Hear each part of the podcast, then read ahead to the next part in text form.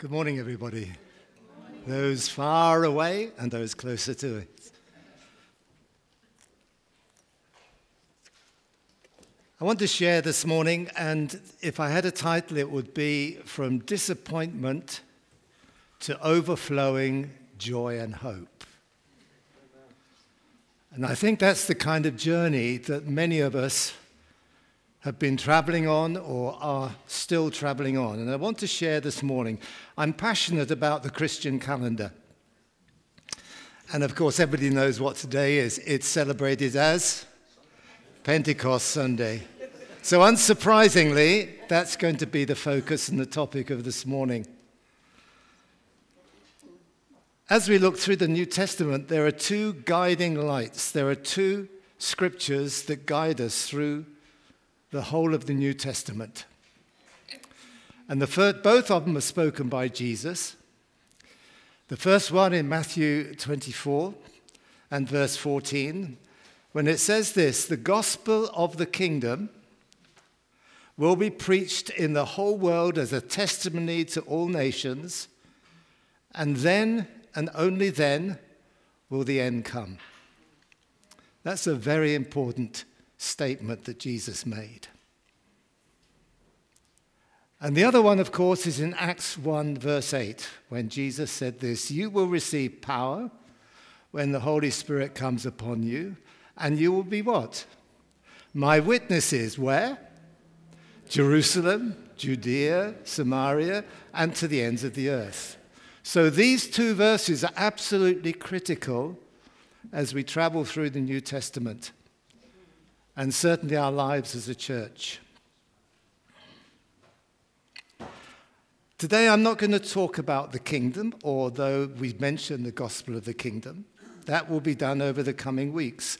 But the burden, of course, and the vision of the kingdom remains. It talks about entering the kingdom, it talks about proclaiming the kingdom, it talks about the transforming life now of the kingdom through the grace and faith that's in Jesus. It talks about embracing, running the race, holding on tenaciously to the not yet of the kingdom, that which is to come, because ultimately the triumph and victory is future. Our inheritance is ultimately future. But when it comes to the Holy Spirit, if we want to mention the work and the Holy Spirit, we have to see it in its totality. The, the difficulty or the danger is sometimes we come and we want just a little bit because of where I am and the need that I have. But if you look in John's Gospel, and we're not going to read it now, you can do that later, chapter 16 and verses 8 to 15, you will find a number of issues where it's talking about the Spirit of God. When He comes, He will convict of sin. So we need to embrace that part of it, okay? He will guide us into all truth. So truth is very important. Truth to the Holy Spirit is really important because He will guide us into that truth. He will tell you how life on this planet will conclude. He will show you the things that are to come. And it is to manifest, to make clear, to open our eyes, to bring new life through a new heart so that to display, exhibit, and demonstrate the kingdom of God is life here and now in and through our world. This both individually for me, so it's very much a personal thing, but it's also a corporate thing because we're part of one another. Right at the beginning, you and I need to understand that when we invite the Spirit of God to work afresh in our life, is more than meeting one particular need. Okay? I think it was Emma Stark recently in one of the writings said this that the Holy Spirit is not a bolt on, an additional bit. Just for my need at this moment, it might be physical, it might be spiritual, it might be financial, it might be relational. Therefore, I want the Holy Spirit for this bit. And I think we've all been down that road, haven't we? when we've got a really deep personal need, of course we want the Spirit of God to meet that need. That's natural. But He wants to do so much more. There is a breadth and a depth to the ministry of the Spirit of God that we need to understand and embrace. But when it comes to Pentecost Sunday, many of us may have a difficulty. I wonder how many times you've celebrated Pentecost and Pentecost Sunday. And somewhere at the back of your mind, it said, Well, nothing much happened last year. So is it going to happen this year?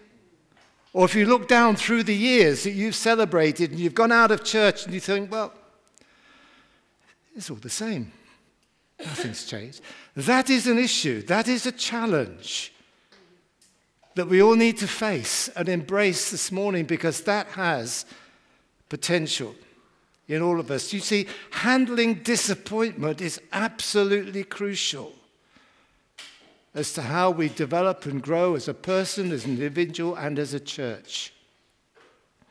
Handling disappointment and yet still having an open heart, still being on tiptoes, waiting to receive, that is a sign of maturity.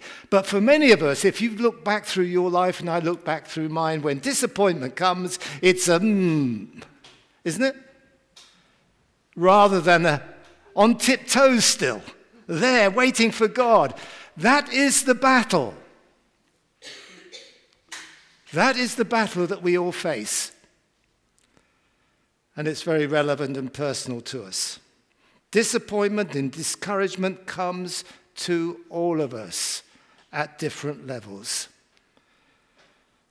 And of course, we understand that despite the, the element where we're so thankful for what God has done, we're all too aware of our weaknesses, we're all too aware of our failures, our vulnerability, our incompleteness, where we mess up, the self pity, the self condemnation, whatever it is that drags us down to feel disappointed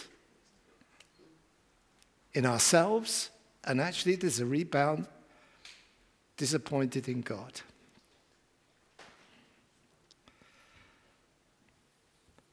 You see, woven through all of this, Satan has a goal and aim. His target is you dwell on disappointment and discouragement to the degree that you open yourself up to a whole lot of temptations.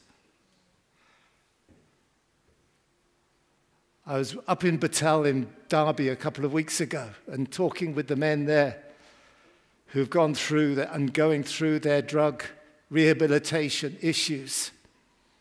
One of the big difficulties is overcoming disappointment when they look back. What a mess they've made. Is there any hope for tomorrow? And that mess, that yesterday, those issues just plagued with them so high. Is there and can there be a day of breakthrough when I've been through this and this is the person I am now? And thank God we begin to see the Spirit of God coming and doing something fresh and new. You, but discouragement can lead us to doubt God's goodness, His wisdom, and His power. You see, when you begin to suffer or struggle with disappointment, Satan comes in two ways. If you're a leader and things are going well and things are really progressing, he will come to you as a roaring lion giving the impression that his power is greater than the power that's within you. And when you're disappointed, you're on a downer, he will come as an angel of light, as a friend, appearing as a friend to be an encourager and a helper. And these two issues struggle the whole time. And he comes to downgrade the work of God and the work of Christ and convince us his day is over. That's what he tries to do. And you've experienced that personally. We've experienced it personally. We've experienced it corporately as a church over the years. We've been bombarded by the world, haven't we? Especially in the last few years. Do you mean to say you still believe in God? He is outdated no longer relevant. That's what we hear Look at the numbers in the churches today. It's evidence, isn't it?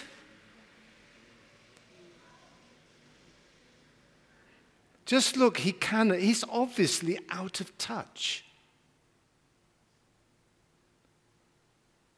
Do you mean to say you still believe in the ancient path? Surely, when you look at all these things going in the world today, there must be an up to date modern alternative to the ancient path. These are the areas that bombard us. These are the areas that come to us all the while to downgrade us. And of course, the personal thing is that he comes and speaks into you and mine. He says, Do you believe, Roger, that I still love you and still with you? Do you really believe that that is the case? Just look in the mirror. You're not as spiritual as you thought you were. And so many issues come to us. You feel as if yesterday is the only thing that you can hold on to and not today and tomorrow. You might as well join Bing, Cros- Bing Hope and Frank Sinatra in saying, Thanks for the memories. Because that's all you've got. These are the things that come to us time and time again, and especially in the times of disappointment and discouragement. You see, what encourages me through this? There are two things that I would think encourage me through this. Because when I look through the Word of God, I see a discouraged people so often. But that's not the end of the story. It's not the end of the story. You can look through them and see so often. I mean, going right back through into the early days with Moses and the people in Egypt, under that oppression, under that severe slavery, this is not the life I wanted. This is not the life it was supposed to be. And then, of course, you come out of Egypt and you're facing the Red Sea and the army's after you, and you're thinking, the disappointment levels begin to rise again. How are we going to get through this? And having seen that miracle, then going through into Canaan, doing that survey into Canaan, everything looks fantastic, but just there's one problem it's the size of the enemy and discouragement begins to eat into our lives again. And you could follow that trend right the way through. Joshua, the Jordan, Jericho. We didn't sign up for this journey.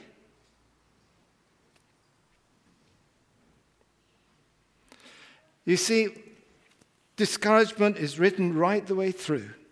That's why Psalms is often so much it, it, it, it hits where we are. How often? Psalm 42, it says, three times in that short psalm, I feel discouraged. My tears have been my food day and night. I pour out my soul. Why are you downcast, O my soul? Why are you so disturbed? And these are the issues, and I believe this is the day, the challenge. Where do we go from here? It's the reality, the prosperity of the wicked, the arrogance out there, the wealth of the ungodly. Surely in vain I've kept my life pure. If you've been down that road, discouragement begins to set in. But you know, I believe discouragement brings us to the brink of breakthrough. And that's where we're coming to this morning. We need to face the discouragement. It does impact us, it does involve us. That personal element where we're not as spiritual as we thought we would. There are issues in our life that we struggle with, and the voices come. You're never going to change. There's never going to be a new day. There's never going to be a moment when you can see breakthrough and God bringing new life into your life again. You see, when you look through the scriptures, disappointment brings and this is why the Word of God is so important. It brings us through, it tells us how to travel from disappointment to breakthrough to overflowing joy and hope. And I tell you what, that's a journey worth traveling on, isn't it? That's a journey that you won't find out there. It's only through the Word of God and the Spirit of God working in and through you, do so, doing something new, making something new of your life and of your situation. I'm encouraged because Jesus knew what it was to face discouragement.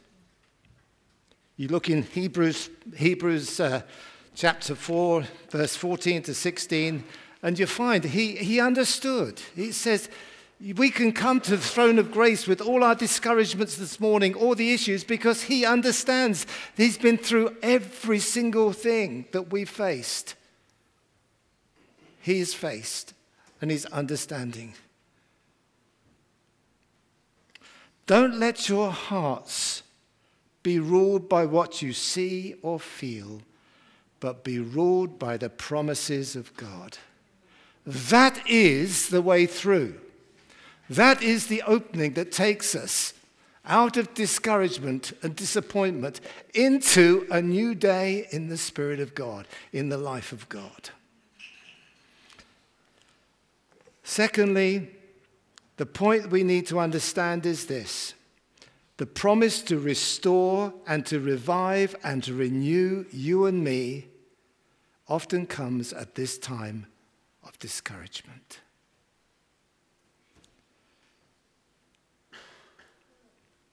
But we praise God because there is nowhere in this word that you will find that because of because of who you are and because of the, the mistakes you've made, that God will not revive and restore you. There is nothing in here that tells you, because of all that you've done and because of all you're feeling, there is no way forward for you. In fact, it's just the opposite. Because when you're down and I'm down and when we're struggling and when there doesn't seem a way forward, God says, There is a way. I will make a way where there seems to be no way. I will be that person to come alongside you and walk through that with you. There is nothing in the Word of God that says He cannot restore and revive you because of what you did yesterday nor the mistakes you made. That is such an encouragement. And yet, so often we, we live under this umbrella of discouragement and disappointment, not realizing that God wants to break that open and bring into your life and my life something new. The discouragement is not the unforgivable sin.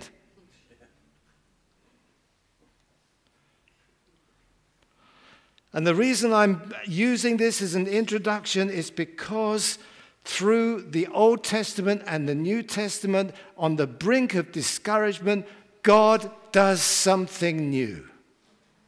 God breaks through. And that's what encourages me.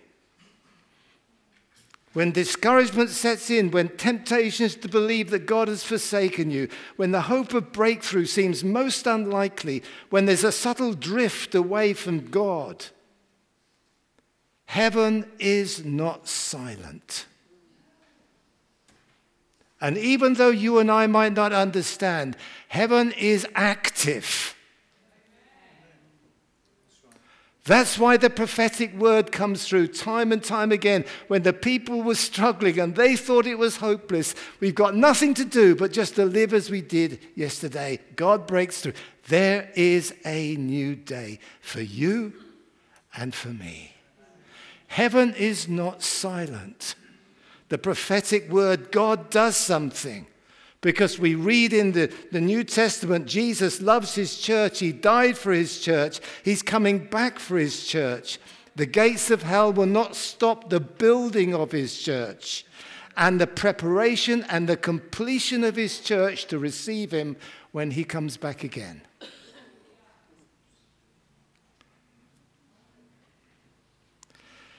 Let me take two examples one from the Old Testament and one from the New Testament. The times of discouragement that came to overflowing joy and hope. The first one we would know a little bit because having studied Nehemiah, we've had a lot longer to look at that section of the Old Testament. It's around Ezra, Haggai, and Zechariah. Just to fill you in briefly, the Israelites were returning from Jerusalem They were set out on a mission, firstly to rebuild the altar and then the temple.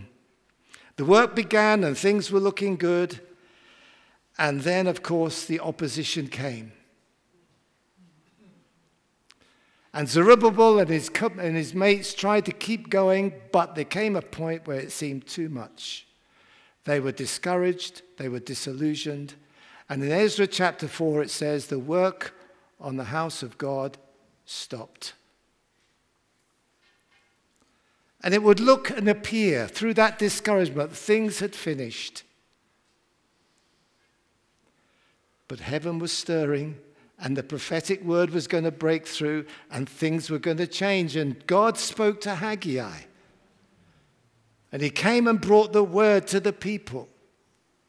And it wasn't always easy to listen to.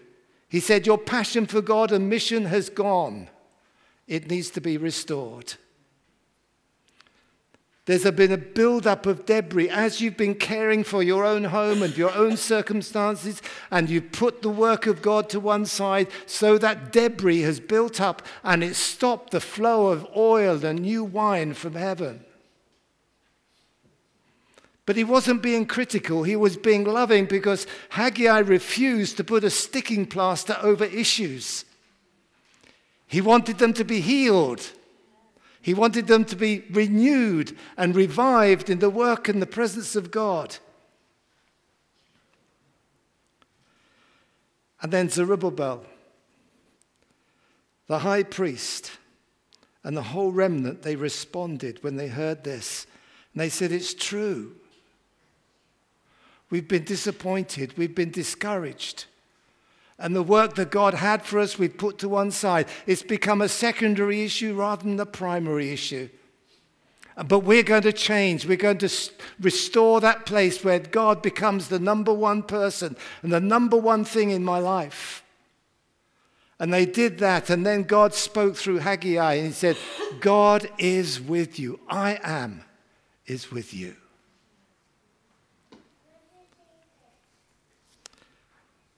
And the word of God came to Zerubbabel. Zechariah spoke to it. He said, It's not by might, it's not by power, but it's by my spirit, says the Lord.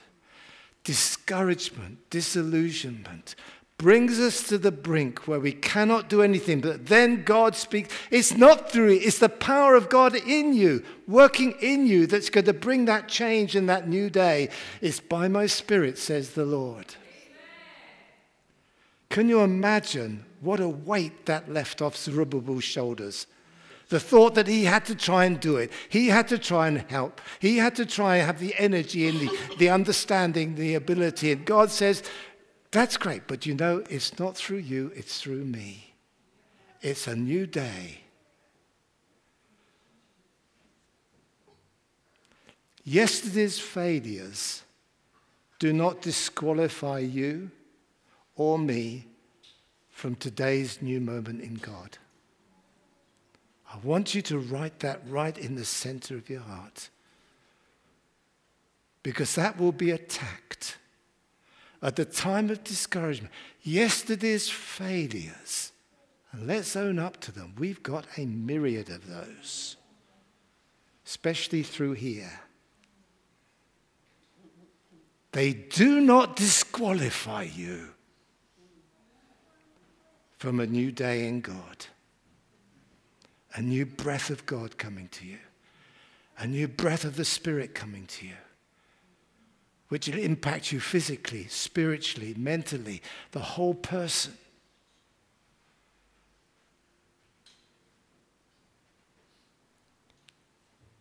Into the New Testament, Acts 1 and 2, very briefly. John 20, we had the resurrection of Jesus. This amazing moment. Then in John 21, the appearance with Jesus and the disciples at the Sea of Tiberias. What a moment.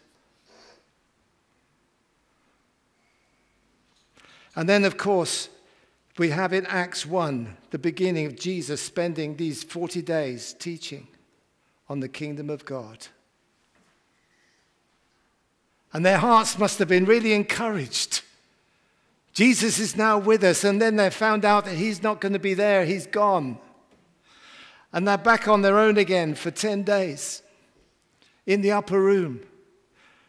Can you imagine? Put all this together. If you travel that journey, they must have been confused. They must have been disappointed in some ways. We had hoped that he was going to remain with us. Now he's here, but he's gone. He's told us we're going to be witnesses in Jerusalem, Judea, and Samaria to the end of the earth. But how come we? Look at our lives. We're a bunch of failures. We've all turned away from God. We've all denied Jesus. We don't have understanding. None of us has been educated in these things. We don't have the ability. How on earth are we going to do what Jesus said we, we, we should be doing? And they must have been confused. Wouldn't you have been?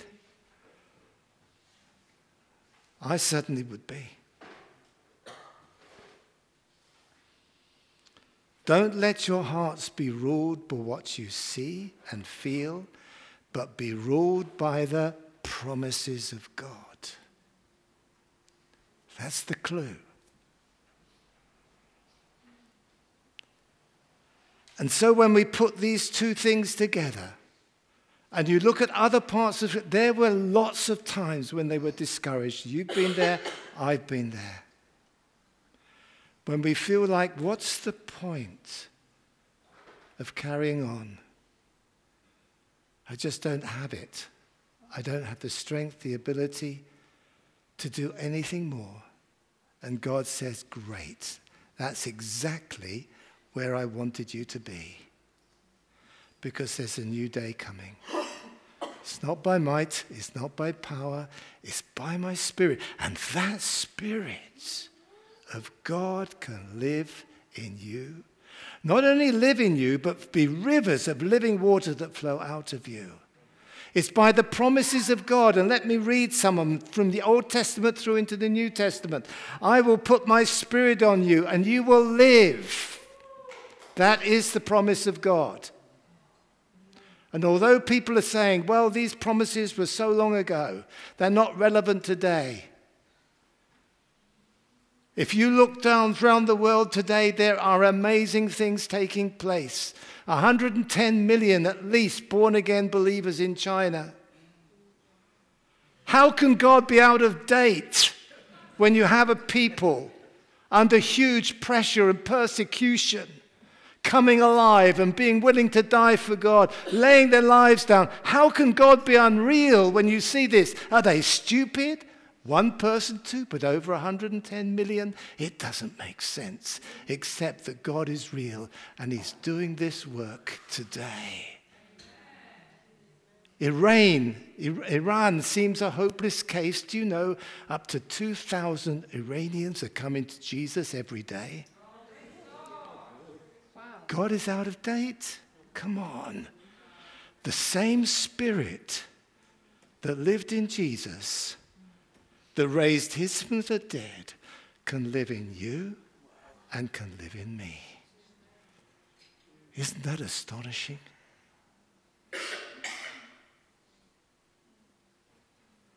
I will put my spirit in you and you will live. Isaiah paints another picture. When the Spirit is poured out, a desert becomes a watered garden. Just picture that. What a fantastic change. This is not just pictures, this is reality. This is life being changed. This is you and me. Isaiah 44, verse 3 I will pour water on the thirsty land and streams on the dry ground and I will pour out my spirit on your offspring and my blessing on your descendants. This verse has been used down through the centuries in a remarkable way. 1949 to 1952 in the Isle of Lewis, two ladies, and this is what I love. You see, it's not just a young person's thing. Peggy and Christine were 84 and 82. They only spoke Gaelic. One was blind, the other was crippled in arthritis. What good are they? God must have been laughing. I've got a plan and purpose for them. And they started to pray and they started to trust God. And respectively, they believed that God was going to do a new day, a miracle amongst the people. And they gave him this verse I will pour out water on the dry ground. You see, that was spoken to Isaiah between 740 and 680 BC. So we're talking about there between 1949, about what, 2,700 years. The promise is still valid. Nothing's changed. And revival came on the Isle of Lewis. Isaiah 58 says this You will be like a well watered garden, like the spring whose waters never fail. Isn't that amazing? Church, this is what this is God's promise for us. During this week of prayer, I've had a very clear idea. I feel as if there's a curse been placed on this church over the last three years that it will never change, it will never grow, and it will never experience the reviving of the Spirit of God. And this week, I know that curse has been broken. It's been broken.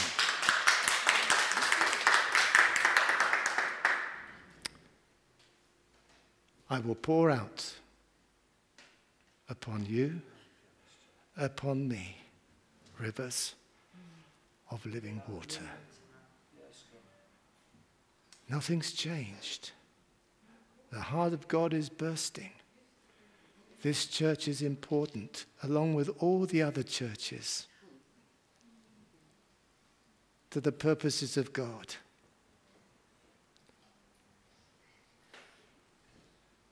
But we have no excuse.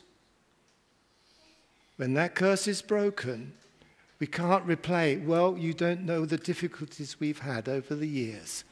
That you cannot fall back on that anymore. is up to you and is up to me to allow the Spirit of God to do something fresh and new in you and in me. The two mega promises, obviously, are always receiving a new heart and receiving a new spirit. And what I love about the Word of God, there's no pre qualifications needed. They're not saying, die, come on. You've got to accept this standard. You've got to come this. You've got to change in this area, that area. And then you may qualify for the next work of move of God in your life. That is nonsense. He's saying, just come. Just give me your heart. I'll take care of the mess, but don't hide it. Give it to me. Don't shield it. Don't pretend it's not there. We've all got issues. Bring them and allow God to do a miracle.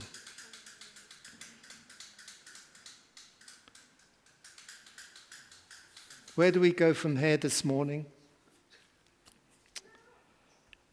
The danger, there is a danger for you and me, is that when we talk about a new day in the Spirit, we look back in our lives and say, I'd like to have that done again. I'd like to have this. Yes, that was good. God, can you bring that back again? Because I really enjoyed that part. That was a great moment. And we can look back in here.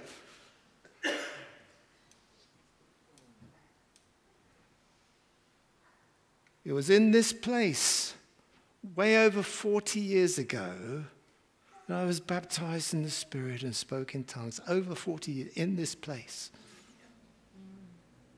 God's not changed. There's a moment when we've been overwhelmed by the Spirit. There have been moments of intimacy in the presence of God. There have been moments when there's been physical healing, spiritual healing. Nothing has changed. God hasn't changed. How do we handle it then? Nobody is putting pressure on anybody. Let's put that to one side. This is about the promise of God. This is about you and God. It's about me and God. It's about this church and God.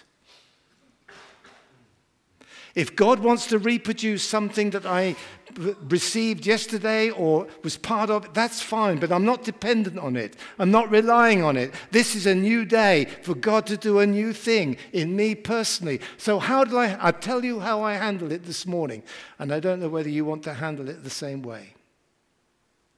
If God wants to repeat that, that's fine. I'm willing and ready. But there's one prayer that I have on my heart. Lord, I want today to count for your tomorrow in my life. I want something to happen today that's going to affect my tomorrow. That's my prayer. That's the moment. And that's where I'm at.